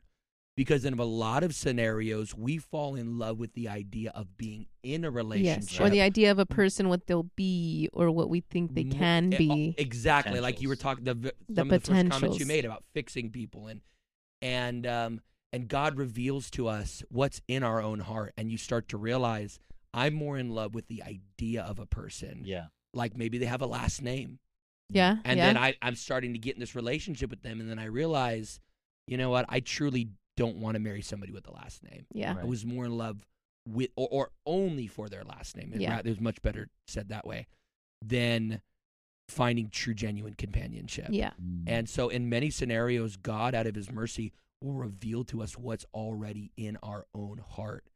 Um maybe did maybe you didn't say that. I don't No, he. You know I've what? heard him say something Yeah, like uh, that uh, before. I don't remember saying it, but I'll take credit for it. Yeah, but. It's- it's also, good. I feel like the, the Honest to God, I remember you saying that. the opposite is also is also there as well, right? There are some people like myself. I remember when Josh approached me, I thought, well, he thinks he's this big bad preacher guy, and I don't come from anything, you know. So I was like, absolutely not, you know, like just because you're a big bad preacher guy, I'm never gonna give him a chance. Like, you know, he was whole, and that intimidated me, but I didn't know that yet. You know, he had his Wow. confidence in God, and I couldn't control or make him better, you know, and that was my complex. Like, oh, I, I'm I'm wise. I I- I've been through a lot of things. Like, let me help you. Let me be a nurturer that God created me and help you to be a better thing. Let me be your God, basically. Let me Wow, be. wow, wow. Let me dominate, right? Because I'm more mature and I have more my identity more together. But when Josh came along, it was like he actually told me he's like it's the little foxes that spoil the vine. You have to see this in your mind that this is what you do, you know. And I was like, I felt the Holy Ghost when Josh told me that, and I was like, oh my gosh, there are just some things that you don't know that these complexes that you don't know you have in your mind until God uses a spirit to reveal it through whoever it is, the word, a person, a preaching. And I remember Josh told me that. And of course, at the time, I didn't tell him he was right. But oh, you better believe I went to prayer and I was like, Lord, I have this complex. Like, no, I'm not gonna, I'm not gonna give you an opportunity because you don't need me. Like, you're all together. Like, I, I'm supposed to help fix people, you know. And and it's not so. Like, what if they do have a last name, or what if they are highly praised, but they do have that God The opposite, confidence? Exactly right. Yeah. We're turned off by things Yeah, Right. that are of uh, are of no consequence. Right, right, Right. Because they intimidate us and we don't know it. We're scared to just believe that God actually has united us with something that great. You know? Like You don't deserve something Yeah. that Yeah. usually in those those occasions is because people are uh, seeking a partner that symbolizes an aspect of their past that has not been healed by the hand of God. Yes. You know, That's they're good. they're they're actually not seeking a partner. They're seeking their father who abandoned them Mm, and was never there for them that's it. a- a- and and they're only symbolizing uh, men in the present and men women in the present uh, who seem to be symbols of and in subconscious which is so scary about this Yes. subconscious subconscious. you don't even real and that's where uh, you know god comes and he reveals what's actually in your heart it's subconscious it's like you know and that's what's so scary is that you don't let god search your heart you're not going to find this out Yeah. but you're let it, you're giving these people opportunities to be in your heart not because you care about them but because you're trying to overcome your past and if you can win this girl over even though she is not interested in you even though she seems like she is not in the will of god she's uh, you know a carnal or he's carnal you know uh, if you it's uh, the, your subconscious tells you if i can win them then i won my mother who should have been in my life Oh. since i was a child That- Yeah. and so it- and it's a symbol it's a symbol and and and you know god then comes into our lives and we when we allow him to reveal our heart then he shows us things uh, about ourselves and we realize yeah this is this is not meant to be. That's if we're lucky. No no not if we're lucky. That's if we actually Intentional. intent are intentional about pursuing an authentic depthful relationship with god that is able to unfold those things you know what i mean? And that's that's the journey that sister abrego had to go through without me too like even though I, I spoke that to her which i don't recommend you doing okay at all because i spoke really you know very uh pointedly Uh, but when i did it was my last shot like it was the day that she rejected Brother, me Bishop, Brother what I mean? Bishop called it intense moments of fellowship. intense Yes. moments of fellowship. I backed away because I knew the healing that had to happen had nothing to do with me. And I couldn't be her savior. I couldn't be her hero. And she had to find it in God and she had to discover her own journey. You know what I mean? And so, um, And it wasn't a convincing, right? It's not like we're telling young men, hey, convince her to see her own flaws. No, it was no. God really did use my husband. At that time, he wasn't my husband. In an unction to read my mail, and at that point in life, uh, really not a lot of people had ever read my mail, let alone peer age. Like absolutely not. So I knew I felt the Holy Ghost in him talking. Of course, I was never going to tell him that, you know, but it was a prompt of the Spirit. And I had always prayed, and I tell young women to pray this. I said, I would bear all shame. I will bear all shame of any decision I have to revert, but I could not get this choice wrong in my life. I could not marry the wrong person. And I had prayed for years before I ever got to this Bible college, while I was on this Bible college, because I had never seen a healthy marriage. My mom hadn't come from a healthy marriage. Mm. None of my aunts had healthy marriages. Never was it ever exa- ex- ex- an example for me to have a healthy marriage. So I had no context other than my relationship with God and the Bible. And so I knew I was making wrong decisions long before I even got here, when I was a teenager, you know, in relationships prior. But I just held on to the grace of God and I begged Him in prayer, whatever you have to do, don't let me get this wrong. This is your choice always. Yeah. Even if I make wrong choices, if I date the wrong people, I will bear the shame of whatever I have to bear to go take back my word or or break it off or whatever. I can't get it wrong. Like I'm Yeah. so desperate to not get this wrong. Yeah. And so I think in those prayers of years, God used someone who was trying to pursue me. That was very embarrassing. I mean, for someone of his caliber to like call out my mail, it's like, oh my gosh, Yeah. reading Again, my I mail. don't recommend that. all so right? it's not recommended. Young guys you know? and young So if women wanna pick up a girl, them That out. was a very Here's de- the thing: if you want to divine pick up a girl, prophesy to them.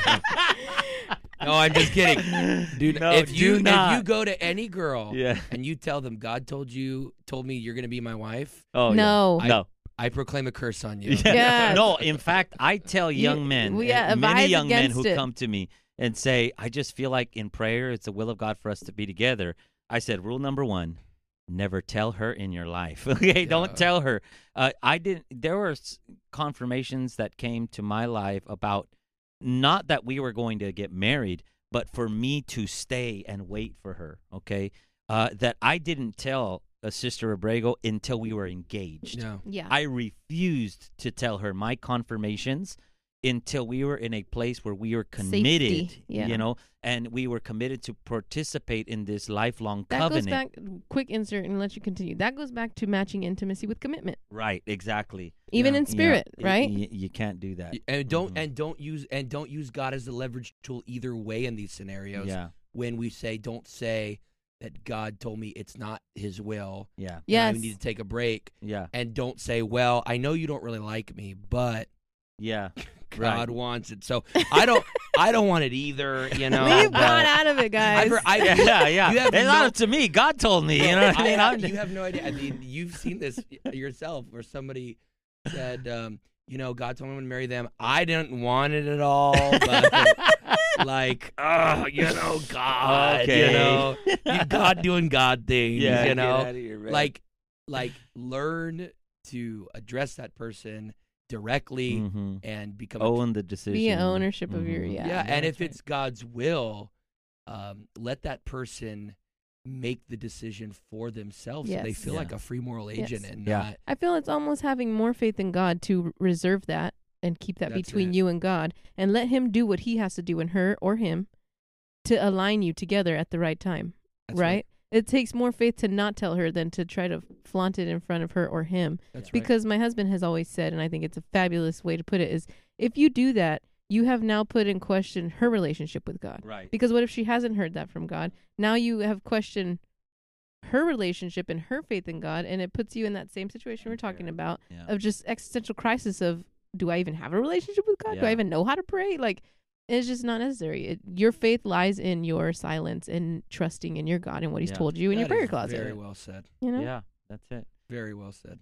Now let's let's go back to signs here. Signs uh that one is ready to start dating. Okay, let's let's go into signs that one one is ready to start dating because you had had mentioned a few of them. You know, um, I think all of the, we've touched, and it's been the will. I feel like we've flowed, even though it may seem like we're scattered.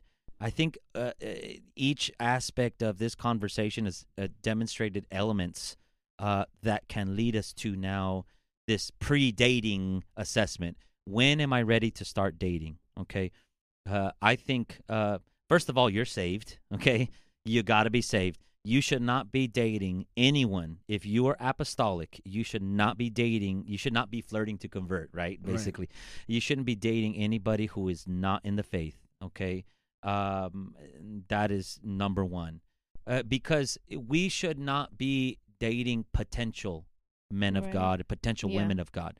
We need to be dating right now men of God and right now women of God. Okay, that's how what young adults should be seeking, not the promise that maybe one day they will be. come around. They'll kind of. There's nothing you can It do to goes back to guarantee that. Yeah. there's nothing you can do to and I think a lot that. of people fantasize or or they desire the uniqueness of their situations to be. They they want to make the they want to make a reality what they've dreamt up in their head of like being the exception and not the rule. Yeah. If you follow the rule and God sees you as a faithful person who's after his heart and you're just walking in him Yeah. always, he will give you that uniqueness or he will give you that thing that sets you apart. Maybe someone does flirt to convert and it works, but they didn't flirt to convert. They started saving someone's soul and then they gave them Bible studies and then they brought them to church and then a year later they're It compatible and they're dating and then we call that flirt to convert. But then people fantasize that and are like, "Well, I can do that I too." do that. It's like, No, no, yeah. you walk in the rule Yeah. and God writes your story to be unique That's in certain ways. point. You know, you don't have to make point. it unique. Yeah. It it it just happens uniquely because Yeah, he has a story for the will of everybody. God, yeah. You know, because Yeah. there's also that can be said as well for women who are the pursuers, right? I know Yeah. some great women of God who pursued their husbands. Yeah. It's the exception and not the rule, but they started off as the rule. Yeah. They were walking in the rule. They were walking in the pattern that God has laid for us to walk, in which we're talking about, and we're probably going to lay more clearly for the listeners is how do you know you're going to start dating and how do you do that appropriately, Yeah. right? You walk in that rule, and God will write it uniquely however He wants to. And, you and know? that's that's an excellent point because whatever I say um, as uh, markers that you are ready should not be seen necessarily as stu- stuck in stone uh, rules. There's m- more like signs because uh, your life is might not follow this pattern. Right. There's signs on the road that y- it seems like you're ready. Okay, I would say this. I'm gonna give you guys my rough list. I'm gonna do it really quick. Okay, uh, you know, one, all right, that um, that you have demonstrated some kind of order in your life as an adult. All right, um, meaning it um, you're faithful to go to class. Okay, uh, you're a college student because a lot of young adults who are listening are college students full time. You're faithful to go to class. You're doing your assignments. You're demonstrating order in your life. You're demonstrating Adam, who is naming the animals and already beginning to fulfill the will of God. Yes. Right? I think not just college as well. Like we have listeners who are also young adults who are in the workforce, right? Exactly. You are faithful to your job. You're going. You're yes, on time. Exactly. You're a reliable employee. Eh, you're a that great they employee exalt, as a Christian. that they exalt, Yes. and they recognize as such. Yes. You know that Yes. that order, same order Order. in a different. And if somebody d- does Setting. not have character, generally they're not going to have character in one area and not another. Yeah. Right. So if you're a bad employee, I don't think you're magically going to become a good husband No. Right. because it takes a large amount of character to be Yeah. a good husband Right. and commitment and doing things even Yeah. when you don't feel like it. Yes. and, and fatherhood especially like and so if somebody demonstrates a lack of integrity and, and everybody makes mistakes but demonstrates a consistent lack Yeah. of integrity with their job or with their schooling or with their finances that same lack of integrity will be Yeah. demonstrated in your marriage Right. Yeah. it just will Yeah. Yeah. happen and so again not not that everybody's perfect but looking for these general qualities that this person is going to be a consistent christian in every environment Yes. not just in sunday morning Yeah. or wednesday Yeah. evening Yes. This dis and, and to add on top of that order and that character. So the first one, let's say, because one of my pet peeves is when people list off is they do one and then they don't number anything off. So number one. number one is what would we say that integrity, In, yeah. integrity as a Christian Yeah, in all yeah, areas of life, and good character. That's summing up good character, integrity. Yeah. Number two, it that character I would say manifests in the way that they use their money, uh, because money is a good sign of good character. Uh, what does this mean? It doesn't mean that you have thousands of dollars Have a the lot bank. of it. Right. Right. No, it means that you are responsible with what you have. Managing it. Exactly. That instead of going out and hanging out with your friends, you make sure that you pay your bills first. mm-hmm. That shows that you are in control of money. Right. Uh, money represents time and energy. It represents, uh, uh, you know, uh, it represents uh, what you value. You know, you will put your money where your where where your where your heart is. Uh, that also includes giving. Are you a giving person? Generosity is a basic characteristic of Christianity in the New Testament. It's not in addition. It's not a oh, uh, plus the cream on top of the cake is somebody is A generous, giver. a Yeah. giver. No, no, no. we by nature need to have a generous spirit. But not just financially. Generous spirit in in everything that someone has, Yeah, right? In their right. time, in Yeah. their consideration Commodities, for everything. people and beautiful Time is commodity. Everything that you have, you know, you you when if you are disciplined enough to give to other people, okay, that is one of the highest forms of discipline. Uh, y- that you show generosity towards another person because you don't you value them more than yourself. Yeah. Okay. Three, uh, uh, you are you are not representing romantic relationships.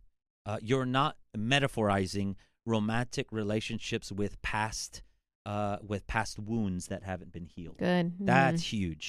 Y- You have to know in your heart, you have to have that confidence uh, to say, I am not seeking romantic relationship to fill some type of hole of a lack of intimacy uh, that uh, uh, that was present in my life when I was a child or adolescent. Mhm. Um, that's very important. You need to find that in God yes. Because otherwise you will use this romantic relationship as a tool um as a, a tool, as a, a material object to fulfill something in your heart. Um, and you won't be falling in love with the person. You'll be falling in love with the idea of that person. Right. And then when they don't meet your expectations, right? That's where jealousy comes from. That's where envy comes from. That's where, you know, why didn't you text me back on time? Why did it take you two, three hours to text me back? Mhm. Eh, Because you're imagining in your mind that somehow they're cheating on you, they're or not betraying only that, you, you. use them for your gratification, and they're not they're not meeting what you're needing to gratify Exactly. yourself. Exactly. And all that is is unhealed wounds. When you know that you're entering into this romantic relationship or this potential relationship, um, uh, um, letting that person be who they are and not Mhm. be who you want them to be, Right. uh, then, And I think then you're ready. I think a sign of that, because that will come up, right? Let's say you had a relationship, you came to the Lord, He's healed aspects of that. When you date again, years later or a year later, there are things that you have not experienced since that prior relationship. Yeah. So let's say the phone thing, right? Because I have personal experience with that. You know, the guy you're dating pulls out the phone and this heat comes over you because you've never been in a relationship with a guy since Yeah. that last time. And the last time, that phone was being used to be very unfaithful to you. Yeah. And so that guy, the new guy, pulls up a phone and you're just flooded with like insecurities and stuff that you just haven't touched for years Yeah. because you can't touch that until that relationship comes up again or that instance comes up again. Mhm. A good way to know if you're ready to date is how you react to those kinds of situations. Right. So I remember having that situation happen to me and I thought, "Oh, like I wanted to be insecure and say, "Well, why are you doing that? Why are you pulling that right now? Why are you texting?" But I was like, "That doesn't seem healthy." You Yeah. know, and that doesn't seem uh like sane. You know, Yeah, that seems right. a little crazy. Right. That jealousy, that whatever. You can't act on those impulses. You save that and you take that to God. Yep. And you let him touch it and unpack it. Exactly. And then you heal that with yourself and they're none the wiser. Why? Because it's not their problem. Yeah. They're not cheating on you on the phone. You feel it because you haven't been in that situation in years Yeah. where someone that you care about is pulling out their phone and it gives you that cringe of, you know, that fear of Yeah. that past experience. Right. So, a, a good way to know if you're ready and you're handling things correctly and you're dating eh, for that point is how are you reacting to those situations? Because they will come up, you know, and it doesn't mean that you're not ready because you feel that jealousy or you're No, not ready yeah. because you feel that insecurity. Right. No, but how are you going to handle that We'll tell you if you're ready. Yeah. If you're going to be the crazy girlfriend that's like wanted the passwords to everything and check the phone and all this stuff, or are you going to take it to God in prayer because you have that relationship with God and He's your foundation Yes. and you're going to unpack that for yourself before you ever bring it up, you know? Yeah. And- Contr- o- o- overt control is not a manifestation of love. Yeah. A Right. Manifestation of insecurity. Yes. And love keeps no record of wrong. Wow. If you look at the list of love, it it, it, it puffeth not itself up. There's nothing that's defined in the characteristics of love in 1 Corinthians 13 as anything to do with over control or jealousy. Obviously, there are boundaries. Yes. But when it starts entering into the realm of, uh, I have to control every element of this person's life, that does not mean that person loves you. yes. That means that person has intense, insecure issues that they have not dealt with. And you can't fix those. And I feel really bad for people that are in those scenarios. Yeah. Because it chokes the life out of them. Yes. Yes. And I say that you can't fix those as the person who is involved with the person that has those overcoming things that they're reacting on, those overcoming deep insecurities. You, as the wholer person, cannot lead them out of that. No, they they have to go through. the you need to journey on their know that's a red flag. Yes. And you can have a little patience and see if they figure it out with God. But after a little bit, I mean a little bit, you need to say, this person is not ready to date. Yeah. I am ready. But based off of their reactions, their continuous cycle reactions of insecurity and reacting off of those, this is not the situation I need to be in. To use a modern maybe reference, if you have to check your significant other's location on a daily, regular basis, probably one of you isn't ready for a healthy relationship. Right. Yeah. Right. If you are constantly wondering and assuming and worried, and and I don't mean like if that's your style, like how far are they away from dinner and things Yeah. like that, yeah. but it stems from a place of worry That or fear. concern. Yeah. um, there is definitely some unhealthy elements Yeah. because yeah. relationships are built upon the foundation of Right. trusting one another. Yeah. Or you're obsessed with needing the passwords to things or Yeah. or questioning, well, why are you texting that way? Why are you why are you pulled away from me. Like those little things that really are insignificant to a person who's healthy, but it's like eating you alive. Yeah, that's yeah. yeah, an Uh, issue. Yeah, and, and, and if you ever encounter this situation, it's doubly reason for you to step away from that relationship. If you give any indication that uh, you think it's best that you part ways, and that other individual says, No one loves me, and no one cares about me, and everybody leaves me, that is not a reason for you to stay and help them Right. that is a double reason for you to step away because that cannot be healed by a human being. That means that that person, or if you're that person, that means you yourself are projecting your past onto an individual. Okay? Yes. You are projecting your past hurts, and now they're representing all the times in the past where people have left you and abandoned you, which is authentic hurt. It's authentic pain, but it's not meant to be healed by that person. It's meant to be touched by the loving hands of God. It's meant to be touched by the Holy Spirit. Yes. It's meant to be given life through your relationship with God.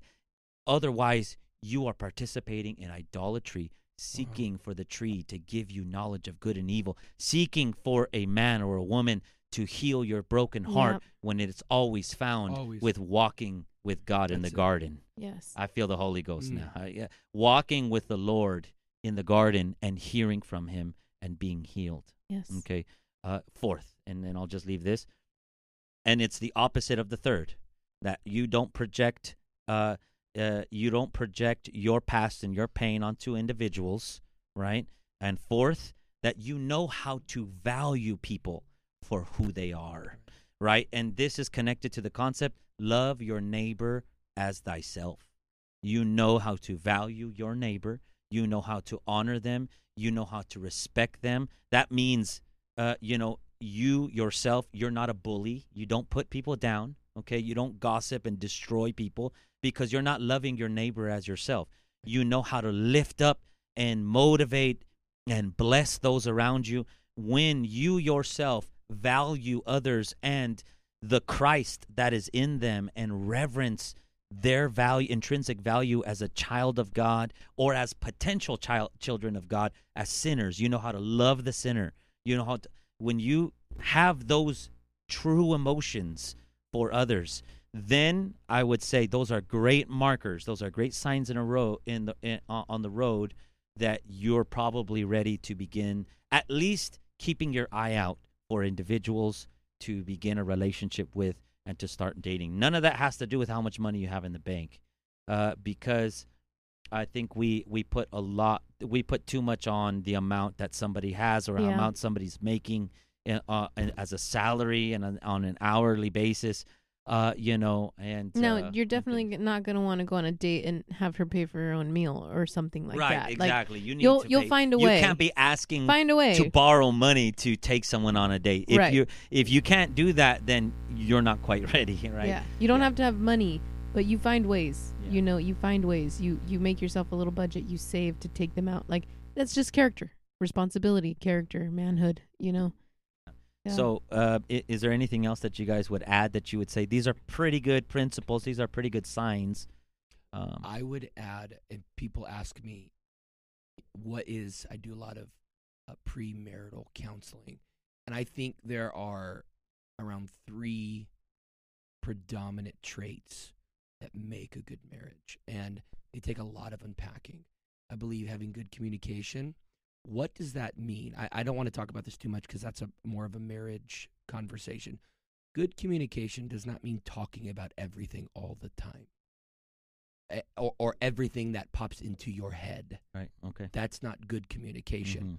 Good communication actually requires you to have a a foundational self-awareness. Yes. Why am I feeling what I am feeling? Mhm. And so I use the illustration like this in marriage again. So maybe this is out of season for some of you, but I think you can maybe apply it to your own Start context. cultivating. Yeah. When a husband goes to the bathroom and he leaves the toilet seat up, and I have heard legends. Mhm. I had many sis I had sisters and two step mom, uh, mom and a step.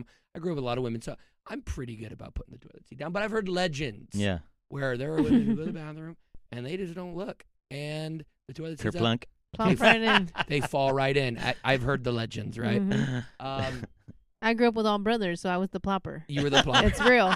Yeah, it's real. Okay, so you were the plopper, but in a marriage context, husband leaves the toilet seat up even though you've told him hundreds of times to put it down. And then he doesn't, you instantly get furious with anger. Okay? Something I have been taught, and maybe I've shared on this podcast before, but it's helped me tremendously with my own self awareness and with helping people that anger is a secondary emotion.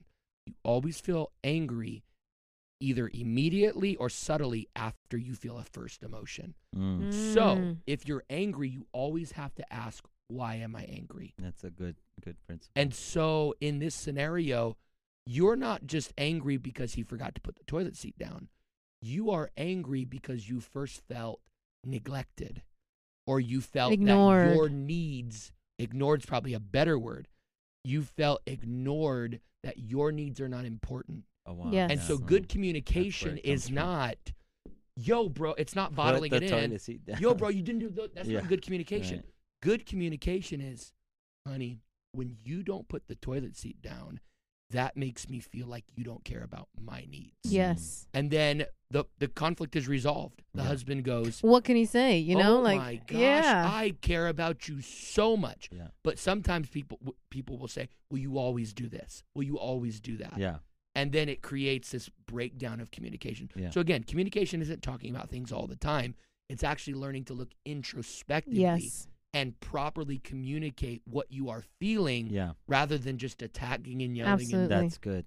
and so, okay, that's outside of this season a little bit, but you can start working on your communication skills in dating. Yeah. Okay. Uh, and then uh, trust. If you don't trust the person, you don't want to make that person your spouse. Can I add to your to your communication, Yes, Pastor yes, yes. Morgan? Because my oldest brother taught me that I don't think it's too far out of their season if they're trying to get ready to date and marry. Because my eldest brother taught me that you start practicing on the people closest to you, Mm, your family. Start trying to learn how to have good communication good. with your family and prepare yourself. You know, if you've had bad communication with your mother or your father, try to now build good communication. Even Right. if they're they're elders and they don't have great communication, you can come and try to bring better communication for your it's family so important. or It- your friends it group. enhances every relationship. Yes. It enhances does, every yeah. relationship.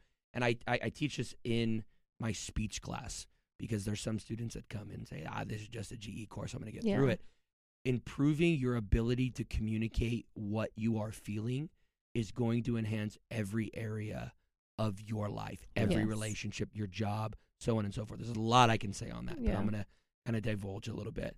Um, and then there's the element of trust, which I felt like we talked about sufficiently.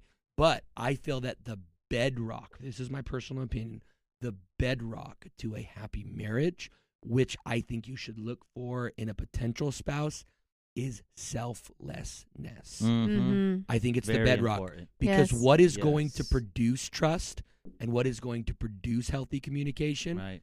is selflessness Yes. caring about the and we have a plethora of scriptures to support this Mhm. okay husbands love your wives as christ loved the church giving himself Mhm. for her Yeah.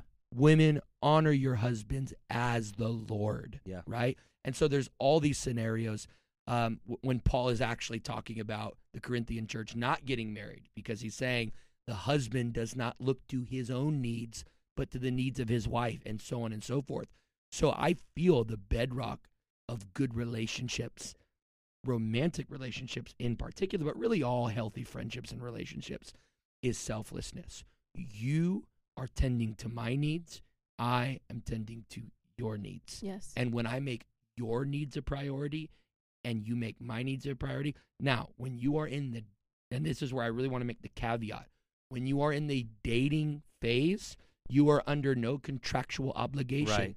To make that person's needs your needs. Yes. Hear me right now. about. So I'm not talking about the contractual obligation. Once you are married, that's the the status quo. Yeah. Mhm. I'm talking about does this person have the ability to be selfless? To do that, Mhm. yeah. That's all I mean because Right. I don't want to get out of order. Dating is not pseudo marriage. It's No, not. it's no. not another form. So of I, I don't want you to take this to your boyfriend and girlfriend and say you're supposed I'm to here go. to meet your needs. Yeah. You know what I mean? yeah, and so Let me get your lunch for you and bring it to you. Like, Right. Wait Yeah. a second now. so uh, that aside, marriage and dating are different, and I think we've we've expressed that.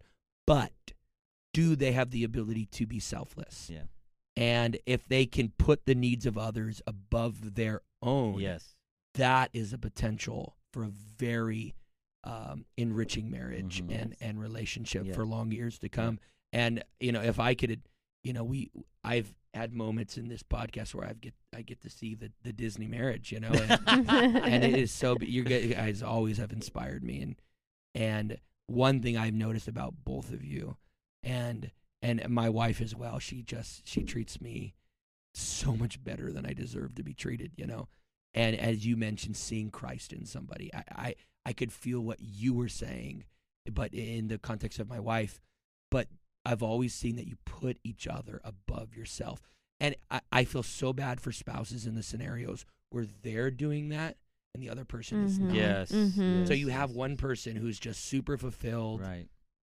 and you have other person who's being completely Yeah. drugged through Yeah. the mud. It only works if both are doing it. Absolutely. Yes, it really does. Super, super That's important. the mystery of it all. That's the mystery of it all. You can either be one of two things, and I won't break this down here. I'll break it down in the next podcast that we have on dating because we're already almost hitting two hours. Oh my yeah, yeah, part two series. Um, series. Part two. I- I- and I'll break this down a little Put a bit like more. on the video if you want it to be a series. Right there, Yeah. you go, and share it. Turn on notifi- notifications. like, share, and No. subscribe. Yeah. No, um, in a relationship, in a marriage relationship, you can be one of two things. You can experience one of two things: either the power of the resurrection of Jesus Christ, or the fellowship of His suffering. Mm-hmm. The power of the resurrection was is when purpose has been fulfilled, and uh, and there is this uh, beautiful life giving force within your marriage. But the fellowship of the suffering is one that was wi- willing to give everything, and the other sin that takes and takes and takes. So where one is selfless and the other one is selfish, Yeah. you will be destined to take the whips on your back and have the crown of thorns because you are the one who's willing to give and the other is the one that's willing to take and and because God has designed it to be that way you will be like Christ in one way or another Wow. either in the Mhm. power of life and joy and resurrection or in the fellowship of suffering where where one gives everything and all for the other Wow. Yeah. and, Very and stuff beautiful. so But the um, powerful thing about that, I feel, is that you get to choose. Yeah. And my best friend, yeah. my best friend enlightened me in that when I was much younger than I am now. And she told me, she said, You get to choose what you want to bind yourself to for the rest of your life. You can sit here and pull your hair out with this unfaithful person who's just dragging you through the mud because that's all you feel that you are worth and you feel like you're never going to have another opportunity to be loved. You've invested so much, you've given so much, you know, you know their family, whatever. And you feel like you're in this cycle and they're just super unfaithful, but you have such a low value in yourself that you'll attach that to yourself for the rest of your life. Or you can dare to believe that God has something better for you and attach yourself to someone who maybe leaves their socks on the ground. Yeah. You know, you choose, you Yeah. know, someone who's forgetful and maybe leaves their socks on the ground or forgets to turn off a light here and there, or someone who has a fundamental core issue right with their identity and is causing you much pain where you have to be like Christ at the fellowship of his suffering. You know, you have the choice. So Yeah. just to wrap this up, I'm gonna throw this. Unless you have something else to add to when you're ready to date, when people are ready to date, Oh, yeah. then I'll add. I'll, I'll we'll we'll get your. You'll have kind of the final word here. Um, perhaps from a, from a girl's perspective, because these are two two men who have talked about it. When uh, uh, when it are some good principles that you could add onto what what are some principles of that give you signs that you're ready to start dating? I think as a woman, I think women, maybe men do struggle with insecurities in different ways, but women have a lot of issues with insecurities with beauty, right? Because that is more, that toll is more put on a woman in society and in culture. And like we've talked about subconsciously, men feel maybe projecting that in their sifting through of trying to find their spouses.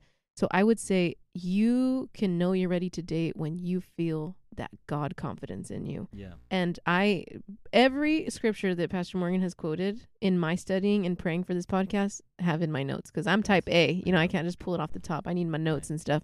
But he quoted the Psalms where it says, I will praise you for I am fearfully and wonderfully made. Wow. Someone is praising God because they know their worth, because they know they were Yes, made by God, yes. right? It's not that they are something great. It's that, no, the Creator made me. So I praise him for making me. That's it's a powerful confidence. It's a principle. confidence in who God is Yeah. and therefore gives them value because Yeah. he made them right Mhm. and it continues and it says marvelous are your works so when when this person is proclaiming that they're proclaiming that they You are marvelous because he beautiful made here. them Yeah. you know and it's never in their own glory right Yeah, no, no, it's that god No. that they recognize their worth goodness of because God, god lives. Is the creator of That's them powerful. you know and then it continues, and that my soul knoweth very well. It's assured. Like yes. I know who I am, not because of anything I could ever Wow. do, not because of anything that I could ever earn, but because you gave me salvation, Yeah. you believed in me, you trust me. I don't feel like I can do this great thing Right. or this great dream or this great whatever, but I'm going to walk that path Yeah. because you've enabled me to and Yeah. Everything you do is marvelous. That's so I must be marvelous because Wow. everything you do. It's when the word supersedes what you feel about yourself Yes, yes. and all the insecurities of your past or the complexes that your parents gave you because they made fun of your nose or they made fun of your height or they picked on you for being chubby or whatever that you've endured that gave you these complexes of insecurity when all that is healed because you rely on the word of God for your Yeah. worth as a woman I think is when you can know that you're ready to to engage in a healthy relationship Yeah. Because women will engage in relationships for gratification to feel worth you know instead of knowing their worth in a, uh, in entering into a That's so good. relationship they get into relationships to just feel loved, to feel admired, to feel like they're worth something. You got to know that stuff. Yeah.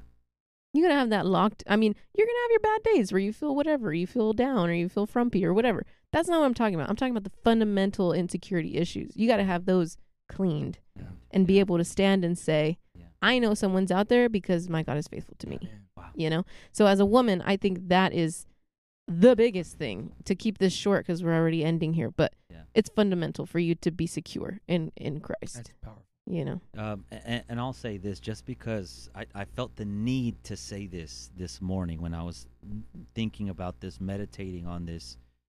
Uh, there is a reason why we do not use pure, clean, white linens to clean very dirty things, right? We save the white, clean linens many times you know, uh, for uh, for other things. For guests, For right? When guests. guests are coming, you put out your thing. good towels and your yeah. Um, what do we use for very dirty tables? For greasy tables, we use the tattered, stained uh, rags that are full of holes. Why? Because it's a dishonorable rag for a dishonorable jar- job. Job. And so many young adults are involved in dishonorable relationships. They're involved with it in relationships that they should have never been in with people that sh- they should not be with. And it's because you assume that you're the tattered rag. You're the dirty, stained rag that doesn't have much value. And the only thing that you're useful for is to clean dirty things. But what you need to realize is that though your sins may be crimson, the blood will wash you white as snow, and you Mhm. have value, and you have been fearfully and wonderfully made, and that's a reason to praise God. Going back to that scripture, until you're ready to give God glory for mm-hmm. what. He has created in you Yes. and praise God for the marvelous work and the goodness that He has manifested in your life, you're probably not ready to date because you are fearfully and wonderfully made. Somebody's sense of value has been damaged by hurts that somebody inflicted upon you in your past. And you need to know today that you are worth something. And God has something beautiful waiting for you. He has a beautiful dating relationship, He has a beautiful boyfriend and girlfriend relationship. He has a marvelous engagement and he has a blessed and glorious marriage waiting for you.